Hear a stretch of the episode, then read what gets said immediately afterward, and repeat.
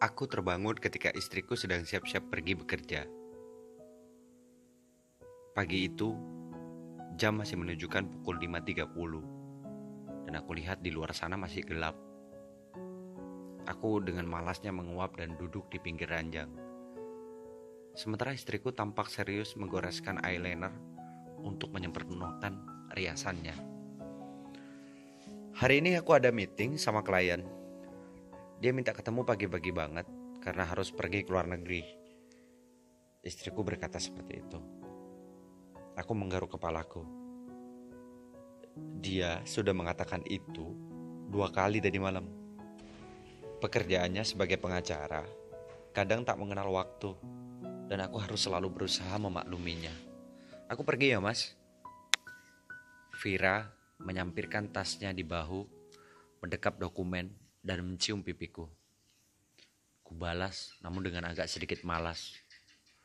Tak lama terdengar pintu gerbang dibuka dan suara mobil melaju dengan semakin lama semakin menjauh dan menghilang. Aku kembali menguap. Aku lihat masih ada waktu satu jam setengah lagi untuk aku pergi ke kantor. Aku memutuskan untuk turun, menyiapkan sarapanku untuk diriku sendiri. Tiba-tiba ada yang menyapaku dari belakang. Pagi pak, Adi, asisten rumah yang menyapaku. Ia baru saja dari depan membukakan pintu gerbang untuk Vira. Aku mengangguk malas. Bapak mau sarapan? Biar saya siapin pak. Adi menawarkan pelayanannya. Selama ini, memang Adi yang selalu menyiapkan sarapan setelah Bi Ani sudah tidak bekerja lagi. Sudah hampir tiga bulan terakhir, penjaga rumahku itulah yang membuatkan nasi goreng atau sekedar roti bakar untukku. Kuakui masakannya lumayan enak, bahkan aku lebih menyukainya daripada masakan Bu Ani dulu.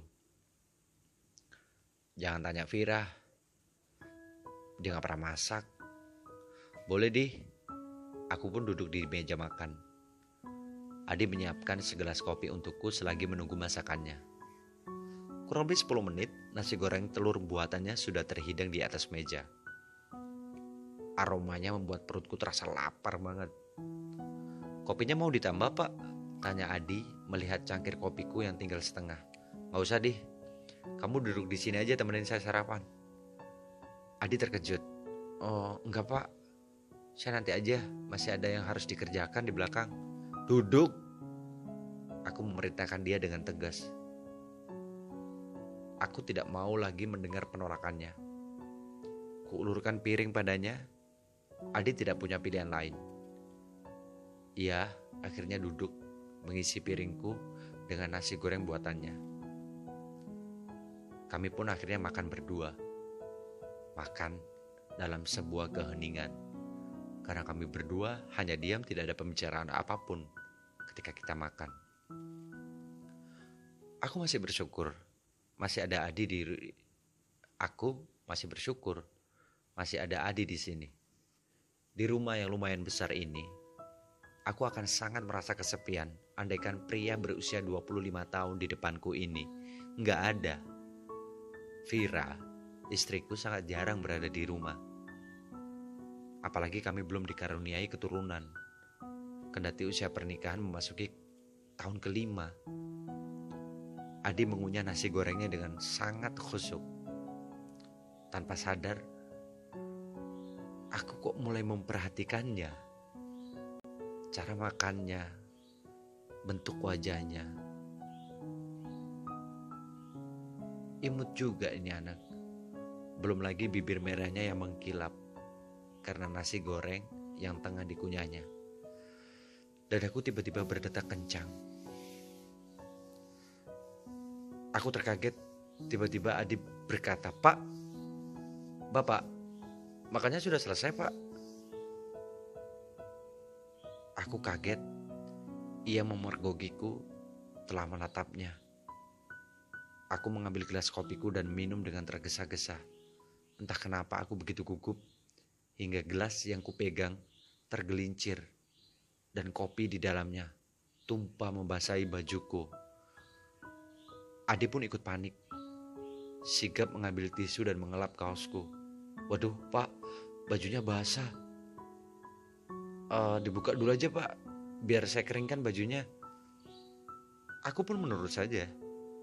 Aku buka bajuku, aku biarkan dia mengelap bagian dadaku dengan perlahan. Saat itu aku merasakan sesuatu.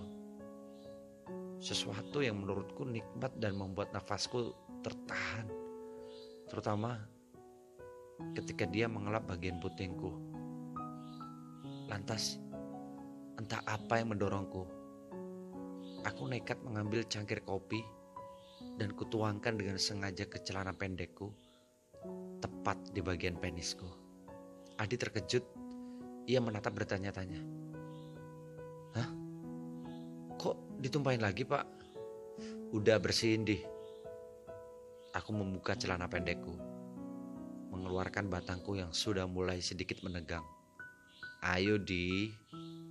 Adi tampaknya enggan, namun dia tidak berani membantah.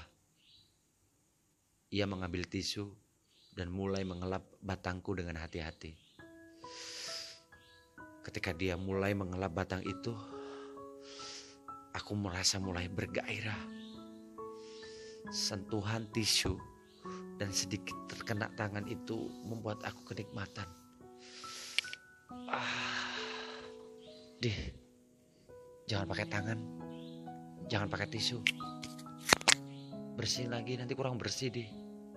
Maksud Bapak, Di, bersihin pakai mulutmu. Pak, mana mungkin? Di. Adi ragu-ragu, tapi akhirnya dia pun melakukannya. Pelan, pelan, wajahnya mendekati batangku. Dan akhirnya, hanya beberapa detik, dia pun akhirnya menjilat batangku.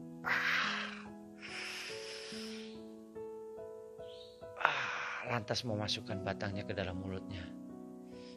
Tanpa ada perintah, ia menaik turunkan mulutnya, membuatku berada di puncak kenikmatan. Di, ah, Adi semakin bersemangat. Ia memijat-mijat dan mendorong batangku masuk ke dalam tenggorokannya hingga aku meledak. Ah, baru kali ini aku merasakan di oral. Bahkan istriku sendiri tidak pernah mau untuk mengoral batangku. Aku memang belum pernah berhubungan dengan cowok. Tapi selama ini keinginan untuk dioral hanya sebagai imajinasiku saja. Tapi aku masih melihat di bawah. Adi sedang menikmati batangku dan batangku ada di mulutnya. Hangat, rasanya nikmat banget. Sambil Adi terus memaju mundurkan mulutnya. Aku udah gak sanggup lagi. Aku pegang kepala Adi. Aku jambak rambutnya. Dan akhirnya aku dorong. Aku memasukkan batangku lebih dalam lagi sambil sedikit menggoyang-goyangkan.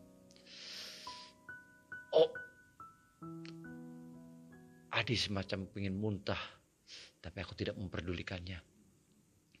Aku terus saja menggenjot kepala Adi. Mulut itu terasa begitu nikmat. Dan tidak lama kemudian, batangku berdenyut-denyut dan ah, ah. Spermaku masuk di dalam mulut Adi.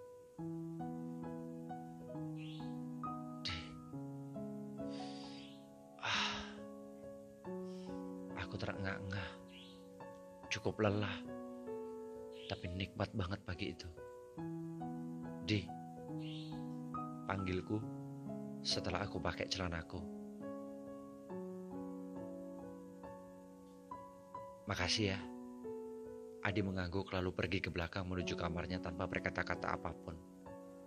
Aku hanya tersenyum karena sekali lagi baru kali ini aku merasakan hal yang tidak pernah aku rasakan dengan Vira. Mungkin selama ini hanya sebuah harapan. Kapan batangku bisa dioral? Tapi Vira tidak pernah mau melakukannya. Dan pagi itu, akhirnya aku merasakan bagaimana nikmatnya dioral.